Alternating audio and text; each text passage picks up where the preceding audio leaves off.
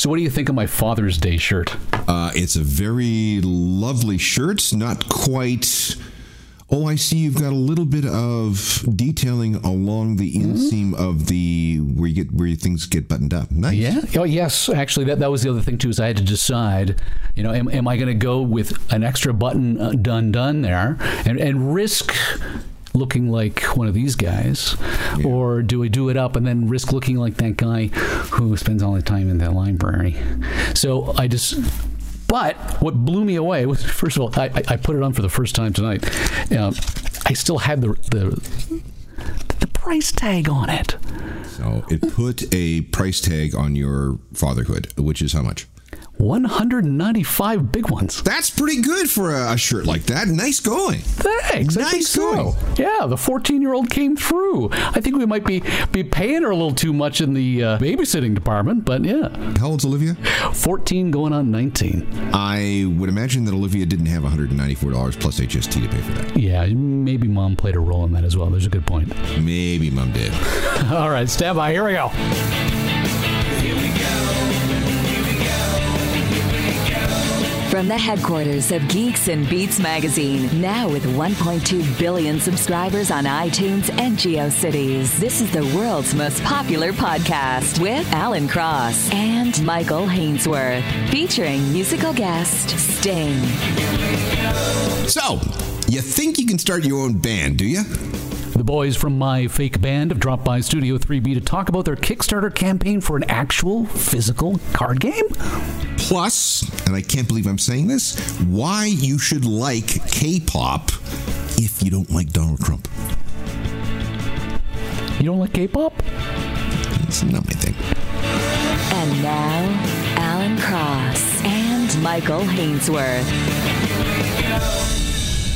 Our ace producer, Vanessa Azzoli, came across this really fascinating Kickstarter campaign, and it sort of reminds me of that game that I think I'm not the only one who plays, where when you hear an unusual phrase or term, you ascribe it to the name of a band. Yes, you'd say, hey, that makes a good band name. It's literally that a hydraulic lift system. Oh, yeah, man, I haven't heard hydraulic lift systems since they went commercial in the 90s. Yes.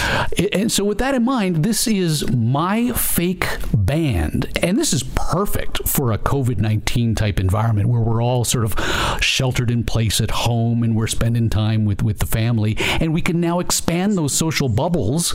You know what? I don't even know exactly how to describe this. So, why don't we just bring the guys on who put it together? Let's do that because this is really interesting. You don't have a lot of music based games out there. It, Trivial Pursuit, I think, is probably the, where the musicography of your world shines. Yeah, Well, there is a music version of Trivial Pursuit, and that's about the only one I've ever owned, and that's the, about the only one I've ever played. So let's try this. Okay. My, my only uh, Trivial Pursuit game, by the way, is the original one from 1984. So when you play, you can't play the game with today's knowledge. You have to play the game with, well, who was the fastest person alive in 1984? So joining us now is James Hermann and Jesse Hermann, the co-creators of My Fake Band. Your Kickstarter project is about to go live. Yeah, we we launch tomorrow morning at 8 a.m. Eastern.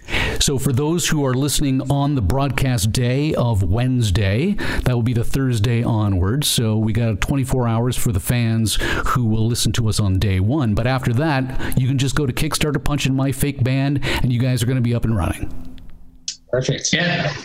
I have been invited back in the old days to parties in which game developers, and these are board game developers, pitched their game to a room full of people who may want to invest in said game. Now, this is how Trivial Pursuit began, and it's how a bunch of people associated with the Trivial Pursuit inventors became very, very rich and it's uh, it's kind of awkward because they bring you in. It's kind of like a Tupperware party. They give you a bunch of drinks and, and a bunch of, um, of food, and then you all play the game. And then at the end of it all, it says, "How much do you want to invest?" Are you worried that that's what this is all about? At the end of it, we're going to ask no, you to no, open no. your wallet? No, no, no. But what I'm saying is, it, with the Kickstarter program, it's much better, much less pressure, and I, I think much more upfront. So good. All right, so James, what is this all about? Give give us a, a sense of the idea behind the game in the first place. Well, you, you kind of hit the nail on the head. I mean, Jesse and I, brothers, grew up on Long Island, so kind of in and out of the New York City music scene, if you will, going to shows growing up. And personally, I'm very musically not inclined.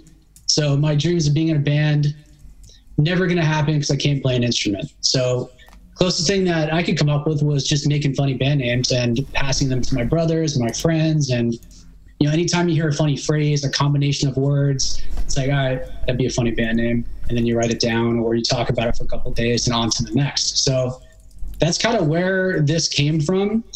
We grew up playing all sorts of games. We mentioned when we were talking earlier, Balderdash, which I'd say this is kind of in the vein of Balderdash, but also very satirical in terms of the, you know the, the cards and the gameplay and how it flows. The object of the game is you're essentially creating a fake band by drawing a fake band card and drawing a genre that that fake band performs essentially in terms of the type of music.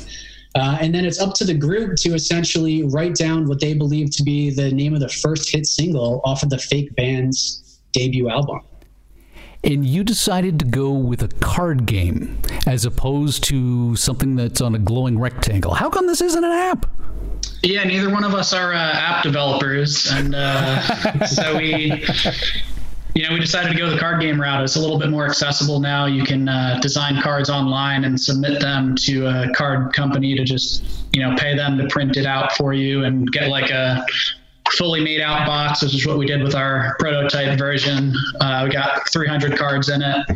Um, it's really easy. You just send send in the design for the front and back, and yeah, hopefully down the line, I think one of our stretch unlocks, if we get funded to a certain level, uh, we're going to hire a developer to make an app out of the game as well. Well, you know, this is also good for the summertime because who wants to play a game on an app when you're all camping? Or on the back deck. You know, it's. It, I think there's something wonderfully old school about board games and card games because it is not electronic. It's tactile. It's something that you can do with everybody else. And when you get upset with somebody, you can either turn over the board or throw the cards in their face. My glowing rectangle reminds me at the end of each week now how often I'm actually staring at my phone. So the fact, you know, the, the thought of putting anything else out there that you have to physically pick up a phone just kind of makes my stomach turn a little bit. Yes, I agree. All right, so let, let, let's do a round here. So, James, you're going to hold up a, first a band card and then a genre card, and that determines the type of band. And then Alan and I have to come up with what the first single is on that band's first album. Are, are we a team or are we playing separately? Competitive. Oh, okay. I'll write one too. Okay, so it's it's all three of us. The name of my new fake band is Granny and Her Panties. Okay, that's unnecessary, but okay. and we are a swamp blues band. A swamp blues band. What is a swamp blues band? Swamp blues, the definition, Louisiana blues that developed around Baton Rouge in the 1950s and 1960s. This is true. There is actually a scene like that, or was a scene like that. So you want to write the first hit single by Granny and Her Panties, the Swamp Blues Band. So this is just our creativity and imagination? Correct. Okay. Isn't that weird? Yeah. It's, okay, I got one. Oh, damn. You still working? This is like the longest Jeopardy okay. answer. All right. I got mine ready. Okay. Okay. All right. You go first, Alan. Me? Well, yeah, since you're Mr. Big Shot. I'm going with simplicity. Granny and her panties, the Swamp Blues Band from Louisiana, their first big hit single was Bayou Blues. Mm-hmm. Give me. Oh, come on. What? That's not. Are we supposed to be trying to elicit uh, a, a, a reaction? No, there's no wrong answer. I you just. Yeah. What, so what did you? I thought the up? idea was it was supposed to be creative and, and, and intended to make people. Uh, okay. So then I, I clearly overreached. You went with. All right, so for Granny and Her Panties, the Swamp Blues Band, their first hit single is Mama Ate My Co-Pilot on this airboat of life. You know what? I'm going to give that to you. I'm I'm I I, I fold. you Michael, fold. I fold. Michael wins that one. One round and I've already No, no, won. no. Well, this round you win. Okay, let's let's go again. Okay, one what, best two out of three. Is that No, what no, you're no. I, thinking? I'm, until I win, we're gonna go. Oh, okay, no, wait. Hey, we, we, we, Jesse wrote one down too. Oh yeah, I'm sorry. I did. I wrote down uh, washboard panty cleaner. Oh, I okay. So Just washboards in the swamp. I don't know. yeah, so I would go. Okay, I I'd say uh, Michael takes that one. Uh, yeah. Throwing that out there. All right, round two. Now I'm thinking of other names. All right. Oh, hang we- on. I, I I'm I'm just hang on. You're not going to let this go. No, I'm not. Um. Okay, here's another one. Well, we'll, we'll go. We'll go. Come back to this. Um. Uh, Jesse, what's what's the name of your new fake band? Let's, Okay. let's hear it. All right, so I got uh, personal space invader, Mm-hmm. and we're a pop group. Do you have K-pop in there, by the way? K-pop is in there, Okay. especially when BTS is so big. I mean, you got to come on. All right, I got mine. Okay. We're waiting for you to, to be Yeah. ready for Yeah. yours. Yeah. though. Yeah. Hang on. Hang on. Um. Oh, see, this one's taking a little longer than the last one. You, the last one you just pulled right out of your ass in a heartbeat. Okay, you go first this time. All right. So this is Personal Space Invader, a pop band, and their first single is "Shields Up on My Love." oh no! uh, hang on, hang on, hang on. Revision.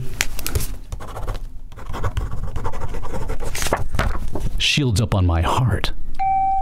Okay. I am going to go in a slightly different direction. I am going to assume that this is a K, uh, J-pop band, Okay. and uh, I am going to call this song. Their their hit song is it's going to be called "Respect to Nishikado-san." Did he like create Space Invaders or something? Yes, he did. There we go. See, I didn't even know that. I'm See? supposed to be the nerd of the group. there you go. Personal Space Invader, the pop group, and the name of my hit single is "Baby Girl Ain't Got No Soap." Baby girl ain't got no. Uh, no, I think we have to give this to. Uh, I don't know. For, for the guy who was saying this should be an app, I've won back to back rounds, I think. All right, let's do one, one more because I'm not happy with the outcome here. Go ahead. The Husky section.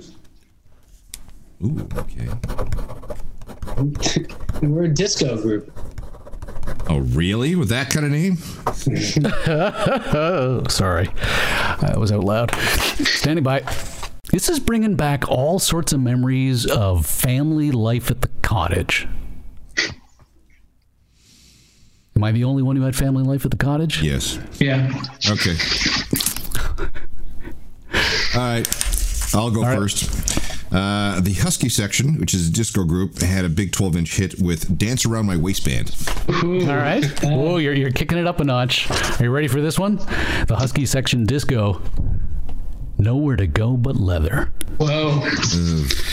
I don't know. I might have you beat with uh, all you can eat buffet. Clearly, I need to work on my game.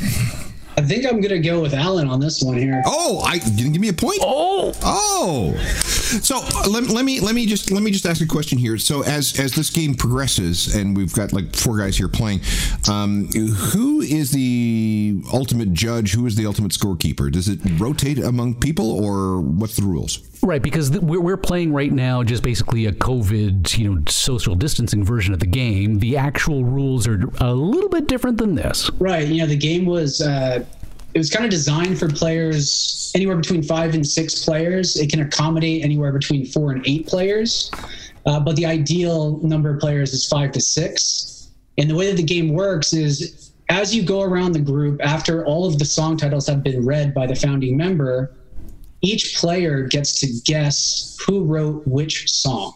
Oh, I see. The object of the game is to match the correct author with the song title. So for each correct guess, the player earns a point. So your guesses are not based upon what you think is the best song title associated with that fake band, as much as who you think Alan Cross would have written, what he would have written down. Exactly. So there's there's a number of house rules that we've come up with, and th- this is one variation that we're playing right now. Okay. Right. This is the quarantine rules. You need a whole separate section dedicated to the quarantine rules because you know we're going to get that second wave. Mm-hmm. Fortunately, hopefully not. I mean, you know, we really miss live music. I don't know about you guys, but well, we miss live music. We miss doing a lot of things, but there's going to be a lot of opportunities to do what you guys are doing. So, Kickstarter kicks in the day after uh, this conversation. And as a result of that, how much are you looking to raise and, and what's success as far as you're concerned? Yeah, we're looking to raise about $10,000. Uh, that'll get the first round of the game produced into the hands of uh, some people. And, you know, if we, if even if we're just funded, we'll call it a success. Uh, hopefully things spiral from there. Um, this is our we created a business to launch this Kickstarter so that we could uh, hopefully roll out a couple other games that we've come up with. Um, got a number of them. Um, one's called the Mustache Game. We got another one that's based on innuendos and innuendos. I mean, um, game is called Innuendo. so. uh, well, we wish you all the best. Thank you so much for joining us. This was a lot of fun. Yeah, thanks, guys. We had a blast. Thanks for having us. Michael is the uh, the champion, I guess. So congrats. Thank you. Thank you very much. Better luck next time, my man. Whatever. I just need a little more time to get my head into the game. That's all.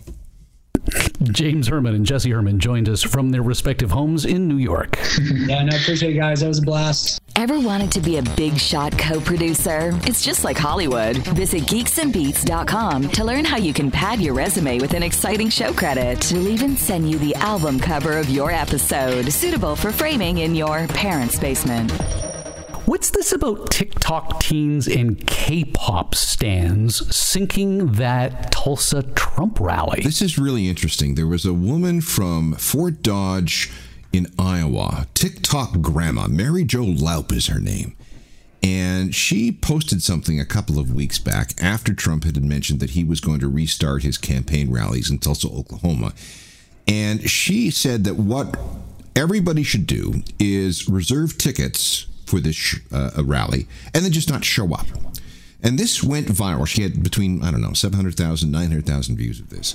And a lot of K pop fans who have become extremely activist against things like white supremacy and uh, police brutality and a variety of other things got together and started reserving these tickets for the BOK Center rally in Tulsa.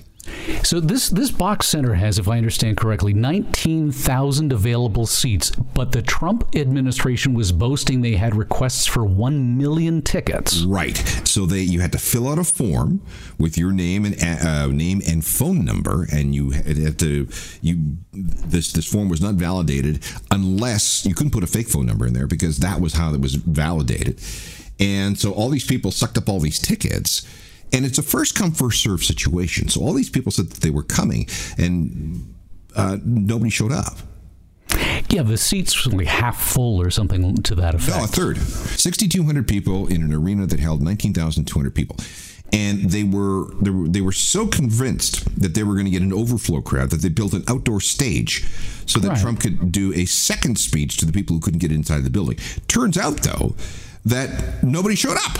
And they're now spinning it saying that, well, it wasn't the K pop fans and it wasn't the online trolls. It was the media that scared everybody away because they said everybody was going to get sick from, sick from COVID 19.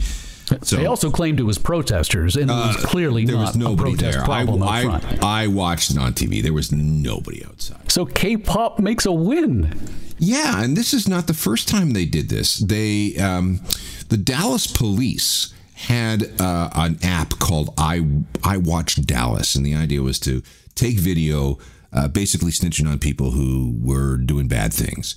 And K-pop fans found this to be a little bit Big Brother, so they bombarded the app with all kinds of K-pop video footage, which then uh, brought the app down, and Dallas police had to um, had to had to take the app down. There was also uh, Whiteout Wednesday and White Lives Matter, those two hashtags. And if you went to any of the social media outlets uh, that were um, promoting those two events, White Lives Matter and Whiteout Wednesday, uh, they were completely drowned out by people, by K-pop fans who were posting K-pop videos just to uh, shut up these white supremacists. So I don't care what you think about K-pop. It may not be your type of music, but they have a very strong activist community, and at this point, their hearts seem to be in the right place. Speaking of hearts in the right place, we want to say thank you to Lisa Logan. She is the latest member of the world's worst intern program. Which means you pay us, you don't do any work, but you can't put this on your resume and we will vouch for you on LinkedIn even too. So uh, she is a, Patreon supporter, and so she supports us by paying us a dollar to work on the show and doesn't do any actual work. Uh, and so I, I, fired her off a note saying, "Hey, tell us a little bit about yourself." Uh, she says she's a longtime listener and fan of the show, uh, and she even has a miracle travel mug of traveling, my friend. Very nice. Which, uh, if you go to the Geeks and Beats website, you can buy one of those for thirty bucks. I think we make five bucks on it. Uh, but through the miracle of science, it keeps hot beverages hot and cold beverages cold. Can I just interrupt here for a second? I have two travel mugs that I sort of alternate depending on how I'm feeling. There's the Miracle Travel Mug of Traveling, which does not have a handle. And then I have a Third Man Records mug that I purchased at Third Man Records in Nashville from Jack White's record company.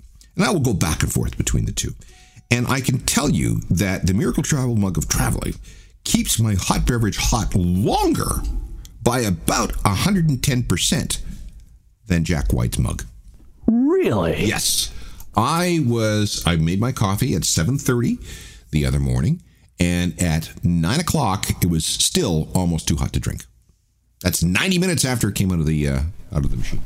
Well, I'm sure Lisa is having that exact same experience. She actually lives uh, just west of Toronto. She says she's the mom of two super smart, healthy teens, and uh, she is a business resilience professional working for one of the big five banks. Business resilience professional. I wonder what that means. I well, I think that's probably something that we would all need right about now. yes, probably very busy. Yeah, and she says that seeing as she's still employed during the pandemic, she's making an effort to support businesses that she enjoys. So she loves listening to the show, and so she hopes that uh, her small contribution can help keep things going. Well, I'm doing that same sort of thing too. I'm sure you are as oh, well. Yes. You know, tipping a little more with the pizza guy. And, oh, and all that listen, kind of the, the people who come by with uh, Uber Eats and and, um, and uh, skip the dishes. Oh, they're they're making out really well. I hope so, because those are the people who are, are most likely to, to, be at risk. Uh, Lisa, by the way, spells her name with two eyes. I've seen that. I think it's sexy. It, she's Finnish. Ooh, that explains it. They love vowels in Finland. They do. I just finished watching on the Amazon Prime the four part series Inside IKEA. Oh, I'm going to. it. It's like a cult. Yeah, but that's okay. First of all, um, I believe IKEA is from Sweden. Oh. yeah. oh. Sweden, Finland, Denmark, Norway. What's the difference? I don't know why my head went there. Okay. Uh, sorry, Lisa. Catch all new episodes of Geeks and Beats Wednesdays on iTunes and watch for Geeks and Beats magazine on a newsstand near you. To be part of next week's show, call area code 323 319 Nerd. Follow the stories on Twitter, Facebook, and get your dose of Geeks and Beats anytime at geeksandbeats.com. The Geeks and Beats podcast would like to thank the National Science Foundation.